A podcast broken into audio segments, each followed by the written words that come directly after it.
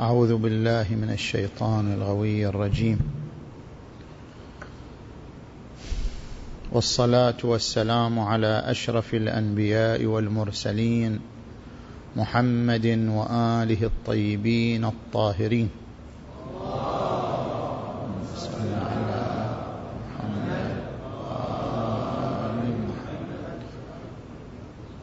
بسم الله الرحمن الرحيم. إنا عرضنا الأمانة على السماوات والأرض والجبال فأبين أن يحملنها وأشفقن منها وحملها الإنسان. إنه كان ظلوما جهولا. صدق الله العلي العظيم.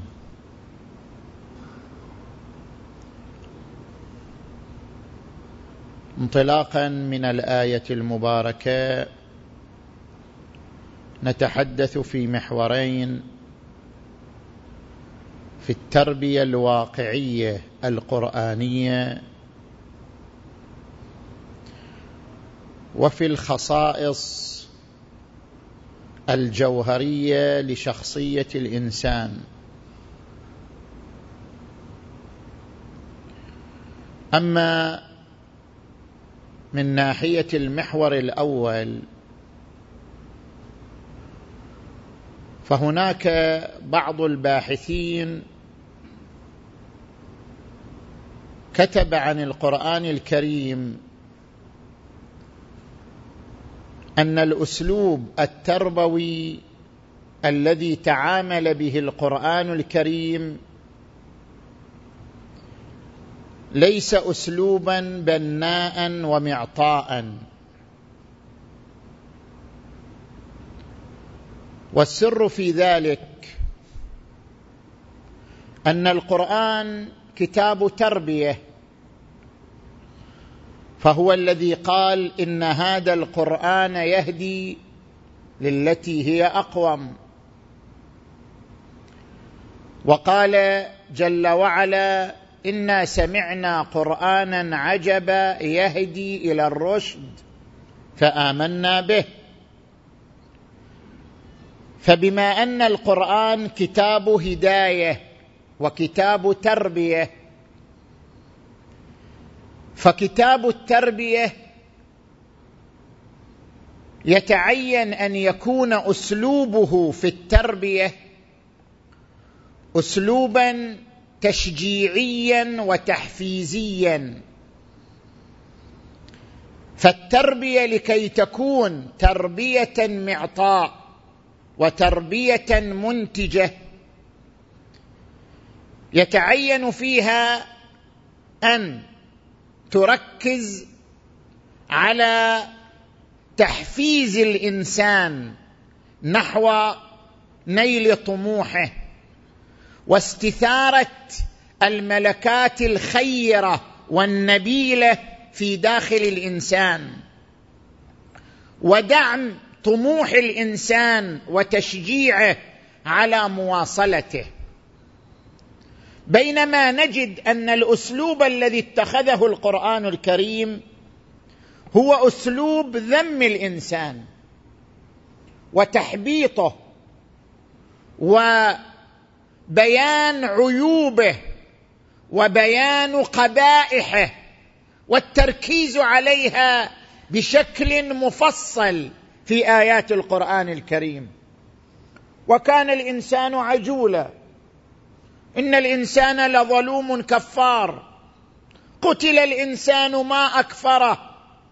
وكان الإنسان أكثر شيء جدلا. يا أيها الإنسان ما غرك بربك الكريم؟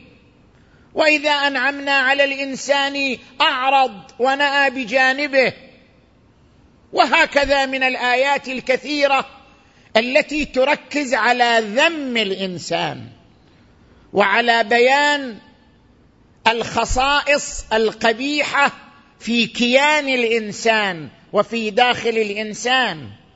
وهذا ليس اسلوبا تربويا منتجا يخلق ويصنع من الإنسان انسانا بناء انسانا منتجا انساء من انسانا معطاء وإنما يحبط الإنسان لأنه يصور الإنسان صورا سوداوية تشاؤمية تجعل من الإنسان مخلوقا لا حل له ولا علاج له لأنه ظلوم كفار لأنه ما أكفره لأنه مجادل.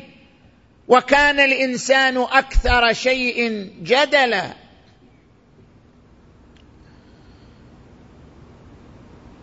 وهذه الفكرة التي طرحت حول الأسلوب التربوي الذي مارسه القرآن الكريم ينبغي علينا أن نتأمل في الجواب عنها. فهنا ثلاثة وجوه للجواب عن هذه الشبهة أو هذه الفكرة. الوجه الأول ليس القرآن كتاب تربية فقط. وإنما القرآن كتاب فلسفة عن الكون والحياة والإنسان. عندما يكون الكتاب أو عندما يكون المقال مقالا فلسفيا فإن وظيفة الفيلسوف ودوره يختلف عن دور المربي.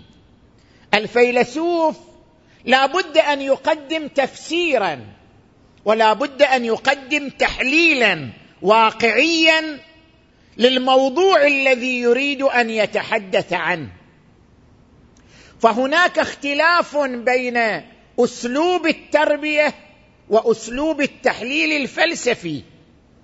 ليس المقصود بالفلسفة هنا علم الفلسفة وهو العلم الذي يبحث عن الوجود وأطواره وأقسامه وأحكامه وإنما المقصود بالفلسفة هنا التحليل القرآن كتاب تحليلي. قبل أن يكون كتاب تربية قبل أن يكون كتاب توجيه قبل أن يكون كتاب نصح فهو كتاب تحليل وفلسفة. لذلك دور القرآن أن يقدم تفسيرا دقيقا للطبيعة تفسيرا دقيقا للإنسان تفسيرا دقيقا للحياة بمجملها. تفسيرا دقيقا لمسيرة الوجود فإن هذا دور الفيلسوف عندما يريد أن يتحدث عن الموضوع الذي يريد أن يصل إلى بعض أهدافه. ولذلك تحدث القرآن بشكل دقيق عن الطبيعة.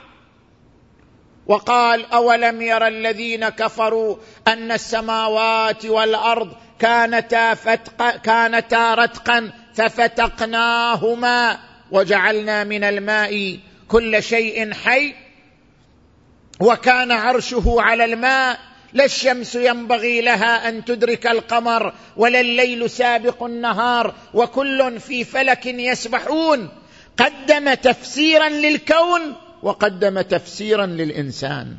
أي أنه حلل الإنسان تحليلا دقيقا وقدم تفسيرا واقعيا لخصائص الإنسان وملكات الإنسان. فالقرآن الكريم كما تحدث عن نفسه حينما قال إن هذا القرآن يهدي للتي هي أقوم تحدث عن نفسه بصفات أخرى ياسين والقرآن الحكيم. الحكيم يعني الكتاب الموضوع للحكمة ولفلسفة الحياة. وقال القرآن الكريم أيضا ولقد صرفنا للناس من هذا في هذا القرآن من كل مثل.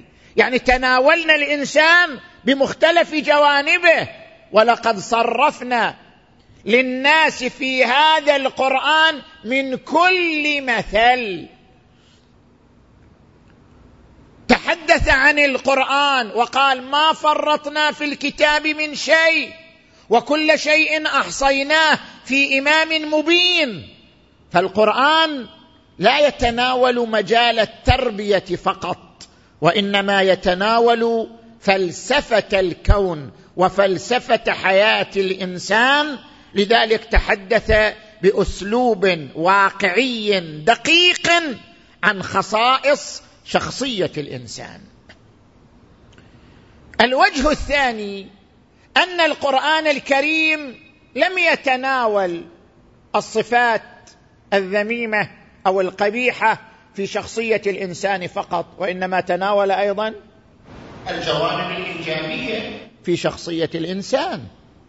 ولقد كرمنا بني آدم وحملناهم في البر والبحر. ورزقناهم من الطيبات وفضلناهم على كثير ممن خلقنا تفضيلا.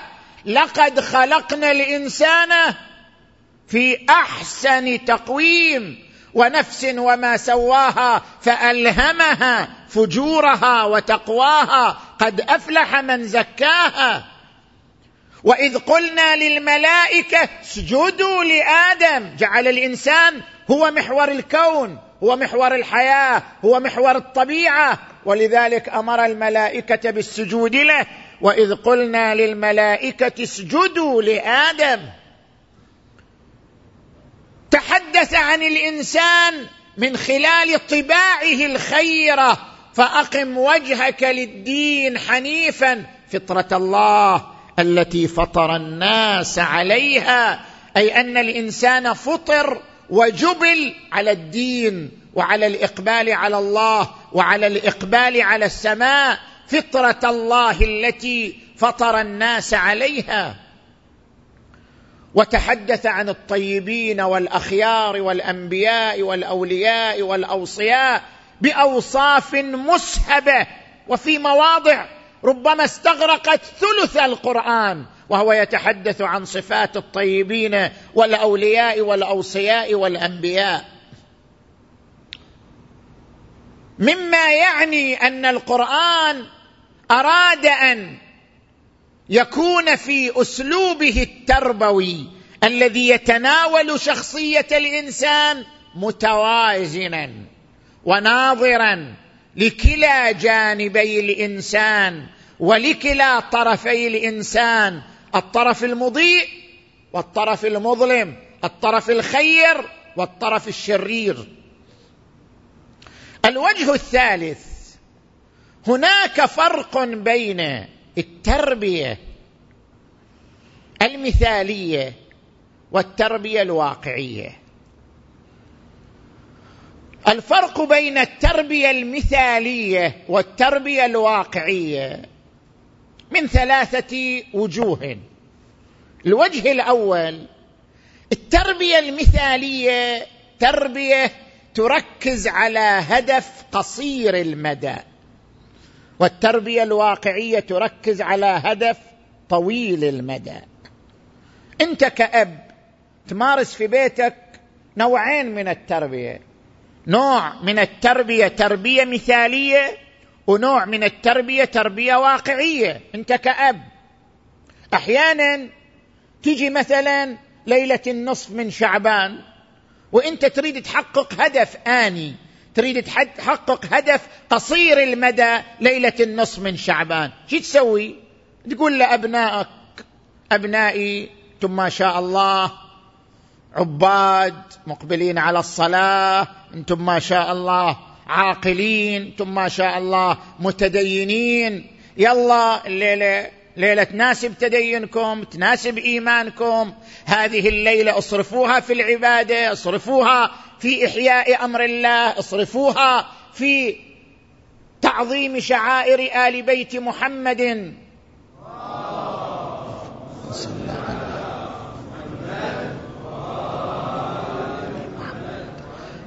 وهذا النوع من الأسلوب أنت تمارسه مع أنه ليس اسلوبا واقعيا. ربما في أبنائك كثير من العيوب وكثير من الأخطاء وأنت تتغاضى عنها وتغطيها بأساليب أخرى. هذا الأسلوب الذي تمارسه الغرض منه تحقيق هدف قصير المدى تحقيق هدف عاجل فأنت مضطر لتحقيق هذا الهدف العاجل أن تمارس أسلوب التحفيز والتشجيع وبعث الهمم لأجل إنجاز هذا الهدف المرجو والمطلوب. ولكن التربية الواقعية تنظر إلى هدف طويل المدى مسيرة الإنسان في حياته الدنيا وفي حياته الأخرى.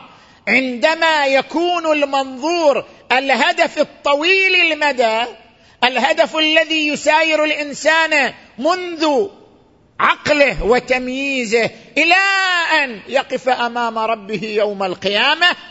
هذه المسيرة الطويلة عندما تنظر إليها لا بد أن يكون أسلوبك اسلوبا واقعيا. لا تغطية فيه على العيوب ولا اعطاء لشحنات لهذا الإنسان أكثر من حجمه الواقعي لأنك تريد أن تعالج مسيرة طويلة وعلاج المسيرة الطويلة يقتضي أن تركز على العيوب الواقعية والجوهرية في شخصية هذا الإنسان الذي تريد تربيته. لاحظوا مثلا هناك فرق بين التأهيل والتطبيب. يعني ترى أنت عندك لجنة تأهيل ترى عندك لجنة طب وعلاج. شنو الفرق بين دور الطبيب ودور المؤهل؟ أنت إذا تجيب مريض للطبيب تعرضه على الطبيب يعني شنو الطبيب يقول له لا ماك فيك شيء؟ لا والله أنت زين. لا والله بكرة إن شاء الله بدي اقوم لا ما صار علاج. دور الطبيب يختلف عن دور المؤهل. المؤهل الذي تأتي وظيفته مع العلاج أو بعد العلاج. المؤهل هو الذي يمارس الأسلوب التشجيعي. يقول لك ما شاء الله أنت صرت زين وأنت الآن قويت وتغلبت وهذه أزمة عابرة وأنت الآن تجاوزت الأزمة وإن شاء الله تنطلق بحياة جديدة وصحة جيدة إلى غير ذلك. هذا أسلوب تأهيل. لكن هناك أسلوب علاج. طبيب ما يقدر يقول لك والله أنت عندك مش عندك مشكلة في الكبد ولا عندك مشكلة في القلب ولا عندك مشكلة في المعدة يعني يقول لك لا ماكو شيء.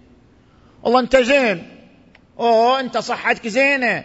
أنت ما شاء الله مؤهل لك. ما يقدر يقول الطبيب هذا. ما يقدر يتجاوز الخصائص الواقعية. لابد أن يضع الطبيب النقاط على الحروف. لابد أن يشخص المرض. تشخيصا دقيقا واقعيا لينتقل معك إلى أسلوب العلاج. فلا بد أن يتحدث معك أو مع أحد من أهلك عن مرضك الواقعي بتفاصيله لأن ذلك كفيل بتحقيق العلاج الشافي والكافي. فهناك فرق بين أسلوب التأهيل وأسلوب العلاج الذي يمارسه الطبيب. وهذا ما مارسه القرآن الكريم من خلال التربية الواقعية التي طرحها القرآن الكريم. الوجه الثاني في الفرق بين التربية المثالية والتربية الواقعية أن التربية المثالية تغيير من الخارج بينما التربية الواقعية تغيير من الداخل. وفرق بين التغيير من الخارج والتغيير من الداخل. تغيير من الخارج وهذا اللي إحنا قاعدين نمارسه. يعني هذا الولد كسول صح؟ هذا الولد ما يذاكر دروسه. هذا الولد متثاقل في التفاعل مع دراسته. إحنا مضطرين نمارس اياه تغيير من الخارج. نقول له والله أنت ما شاء الله عليك ذكي انت ما شاء الله عليك مجد انت ما شاء الله عليك مجتهد في دراستك. مبدع خلينا نشوف إبداعك هذه السنة خلينا نشوف مذاكرة خلينا نشوف عطائك في هذا العام. هذا تغيير من الخارج. هذه تدخل ضمن التربية المثالية. أما التربية الواقعية تغيير من الداخل. لابد أن تعرف الإنسان نفسه. إذا ما يعرف نفسه ما ينطلق من داخله لإصلاح نفسه. لابد أن يتعرف الإنسان على نفسه حتى ينطلق انطلاقه داخلية. إذا أحس بالجرح إذا أحس بالنقص انطلق ليسدد هذا النقص وليداوي هذا الجرح. أنت مضطر في التربية الواقعية أن تحسس هذا الإنسان بشخصيته الواقعية. لابد أن يشعر بذلك. لذلك أنت تركز على عيوبه. تقول له أنت فيك عيوب. أنت فيك نقاط ضعف جوهرية لابد أن تشعر بها. مو بس تتكلم عنها لا لابد أن تشعر بها. فأنا لابد أن أصل إياك إلى مرحلة الشعور.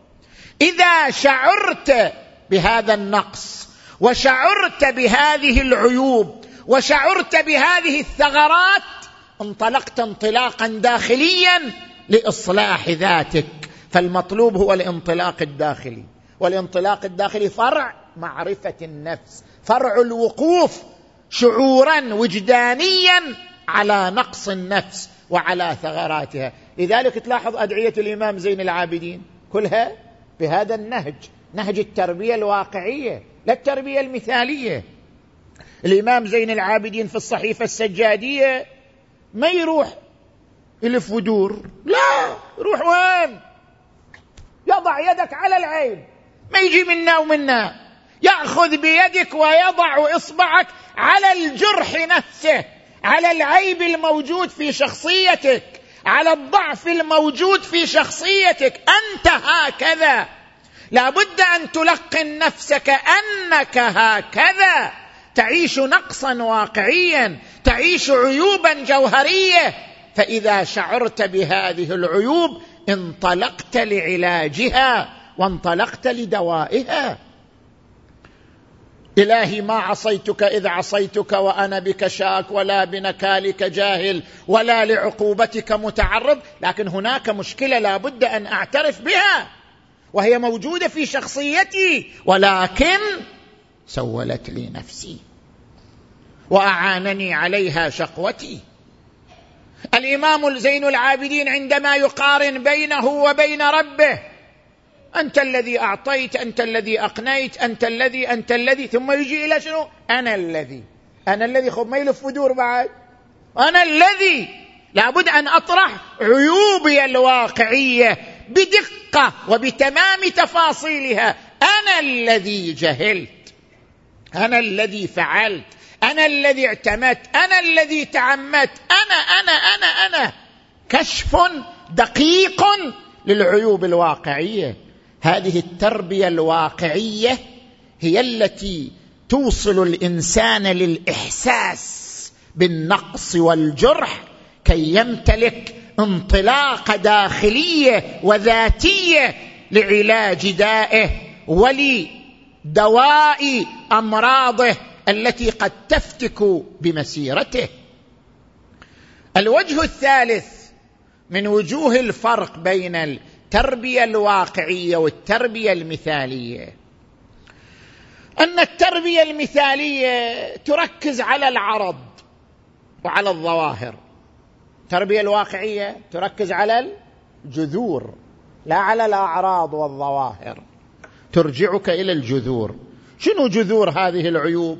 والله أنا إنسان كثير المعصية. ليش كثير المعصية؟ ليش ما أصير خش آدمي مثل العالم؟ ليش أنا كثير المعصية؟ ما هو الجذر ما هو الجذر الأساس الذي يبعث على كثرة المعصية؟ هذا الجذر لا بد من الوقوف عليه. ليش الإنسان بخيل؟ ليش؟ شنو سبب البخل؟ ما هو الجذر الذي يعيش في كيان الإنسان ويبعثه على البخل؟ التربيه الواقعية تركز على الجذور. ولذلك هذه الجذور هي ذات حدين. يمكن أن تكون جذورا لصفات طيبة ويمكن أن تكون جذورا لصفات ذميمة. الجذر نفسه يمكن أن يكون سببا لصفة ذميمة يمكن أن يكون سببا لصفة حميدة وطيبة. والأمر بمسؤولية الإنسان وأن ليس للإنسان إلا ما سعى بل الإنسان على نفسه بصيرة هو الذي يستطيع تحويلها للجذر المتأصل في شخصيته إلى منبع ومغرس للصفات الحميدة الخيرة. مثلا تجي إلى قوله عز وجل وكان الإنسان أكثر شيء جدلا. الجدل مو مرض الجدل عرض. ليش الإنسان كثير الجدال؟ لق لق لق لق لق. ليش الإنسان كثير الجدال؟ شنو منشأه؟ يجادل حتى يوم القيامة ما يكتفي بالدنيا يوم القيامة هم يجادل. يوم تأتي كل نفس تجادل عن نفسها.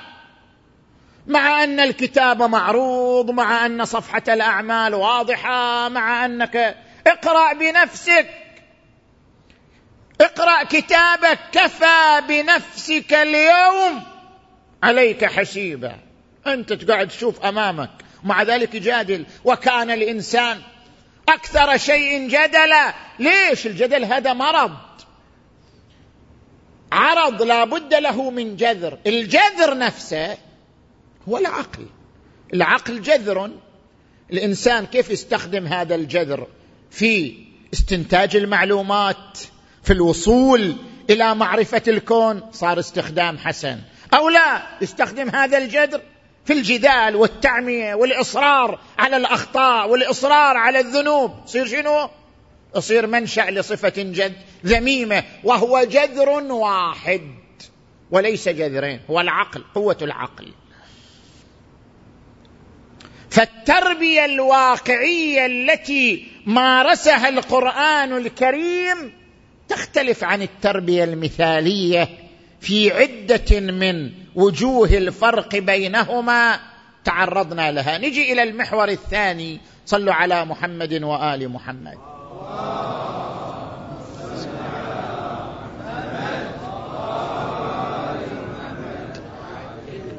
ركز القرآن الكريم على عدة نقاط جوهرية في شخصية الإنسان. لا يمكننا استيعابها في هذه المحاضرة وإنما نشير إلى مجموعة منها. السمة الأولى أن الإنسان ظلوم. هذه عدة آيات تعبر عن الإنسان أنه ظلوم. إنه كان ظلوما جهولا. إن الإنسان لظلوم كفار. ظلوم. يعني الإنسان كثير الظلم. الظلوم هو كثير الظلم. الإنسان كثير الظلم. هل الظلم صفة متأصلة في ذات الإنسان لا يمكن أن يفارقها؟ كما يقول المتنبي والظلم من شيم النفوس. فإن تجد ذا عفة فلعلة لا يظلم. يعني اللي ما يظلم هو الاستثناء وإلا القاعدة هي أن يظلم الإنسان. فإن تجد ذا عفة فلعلة لا يظلم. هل الظلم هكذا أم لا؟ القرآن يرجع الظلم إلى جذر آخر. يقول الظلم مو هو الأساس الظلم عرض بس إلى جذر آخر. ما هو؟ كلا إن الإنسان ليطغى أن.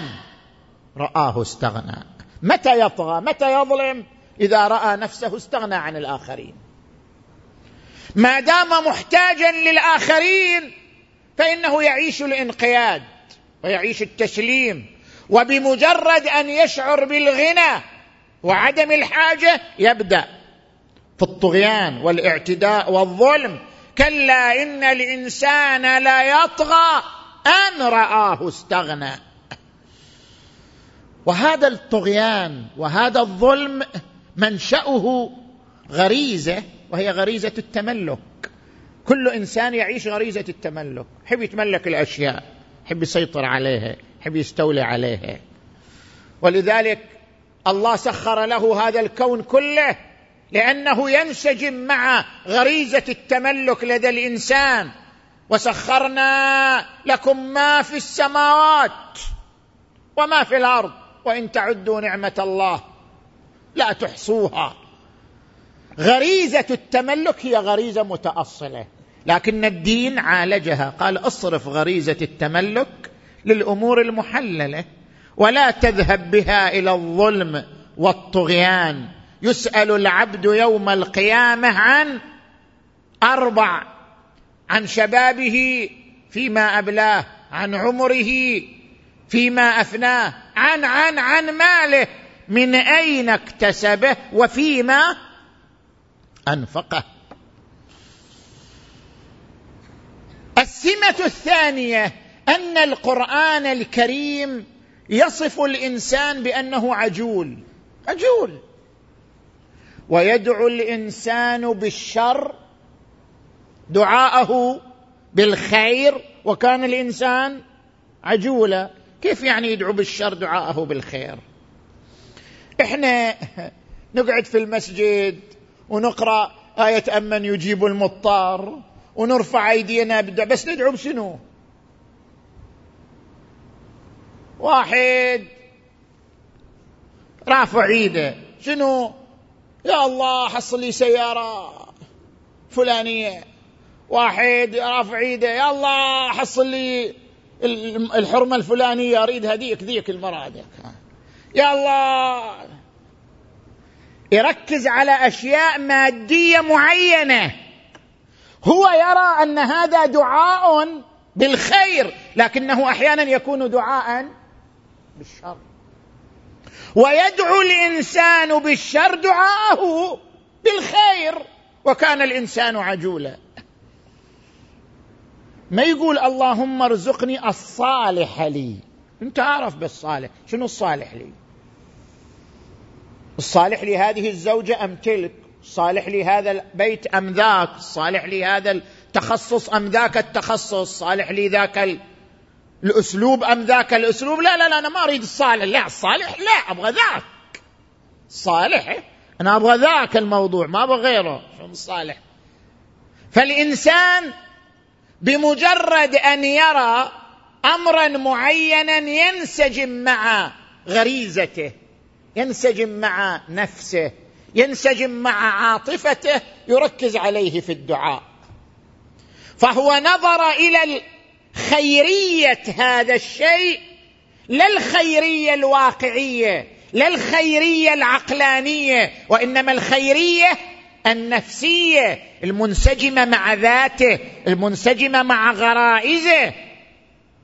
ولو لم يكن عجولا وتأمل وتدبر أفلا يتدبرون القرآن أم على قلوب أقفالها؟ فلو لم يكن عجولا وكان متاملا متدبرا. لركز على الخير الواقعي لا الخير العاطفي لا الخير النفسي. ويدعو الإنسان بالشر دعاءه بالخير. وكان الإنسان عجولا خلق الإنسان. من عجل سأريكم آياتي. فلا تستعجلون. اذا العجله وين ترجع؟ لأي جذر؟ إذا نريد نرجع العجلة لجذر واقعي. ترجع إلى الحرص. الإنسان عنده حرص. إيش معنى حرص؟ مو بخل. حرص بمعنى أن يكون حريصا على أن يحصل على منافعه بأسرع وقت ممكن. وهذا ينطلق من غريزة حب الحياة. الإنسان يمتلك غريزة ذاتية متأصلة لا يمكن أن ينفك عنها هي غريزة حب الحياة. حب الحياة يدفعه إلى الحرص يعني إلى أن يركز على منافعه والحرص هو الذي يدفعه إلى العجلة لأنه يخاف أن تفوت منه. هذه المنافع العاجلة العابرة فيكون عجولا في استيفائها. السمة الثالثة من سمات الإنسان أن الإنسان كفور. القران يقول قتل الإنسان ما أكفره يعني شديد الكفران بالنعمة. مو الكفور يعني كفور بربه يعني كفور بالنعم ومنها نعم ربه. قتل الإنسان ما أكفره. ولذلك قال في آية أخرى وقليل اعملوا آل داود شكرا وقليل من عبادي الشكور. واشكروا لي ولا تكفرون. الكفران بالنعمة موجود عند الإنسان. قتل الإنسان ما أكفره. لماذا؟ لماذا يكون الإنسان متسما بالكفران بالنعمة؟ الكفران بالنعمة يرجع إلى جذر آخر أيضا. ليش يكفر؟ لأنه جهول. هذا الوصف الذي وصفه به في آية أخرى إنه كان ظلوما جهولا. الجهول الجهل يقود إلى الكفران بالنعمة. لماذا؟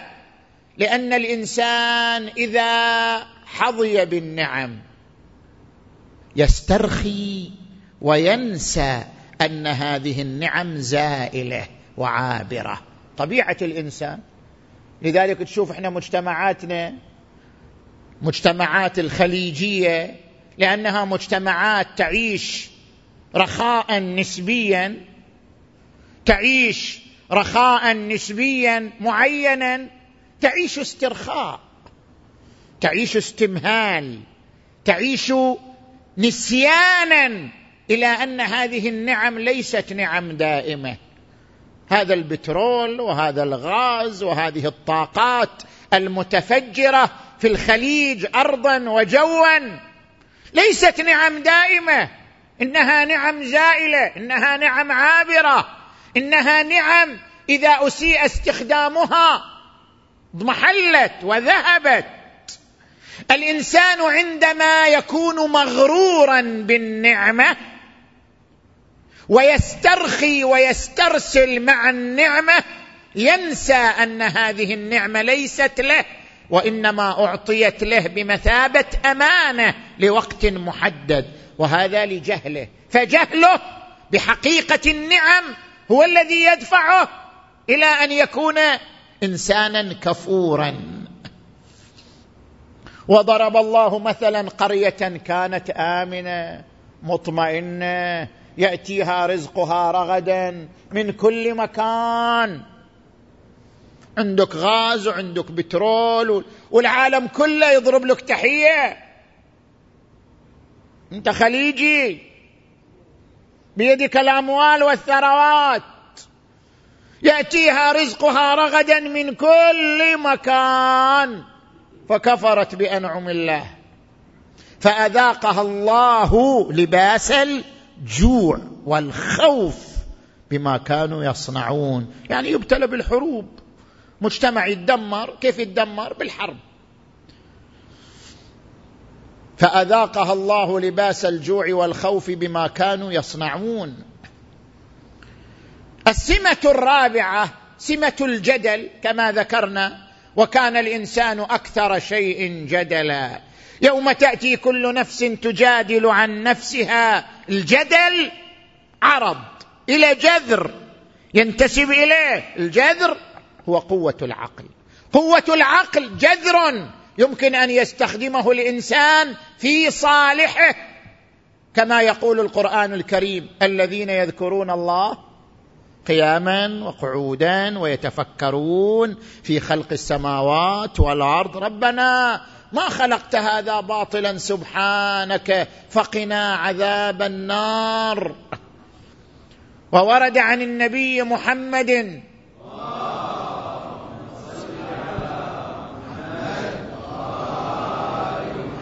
أنه قال تفكر ساعة خير من عبادة سنة التفكير الذي يقودك إلى الطاعة.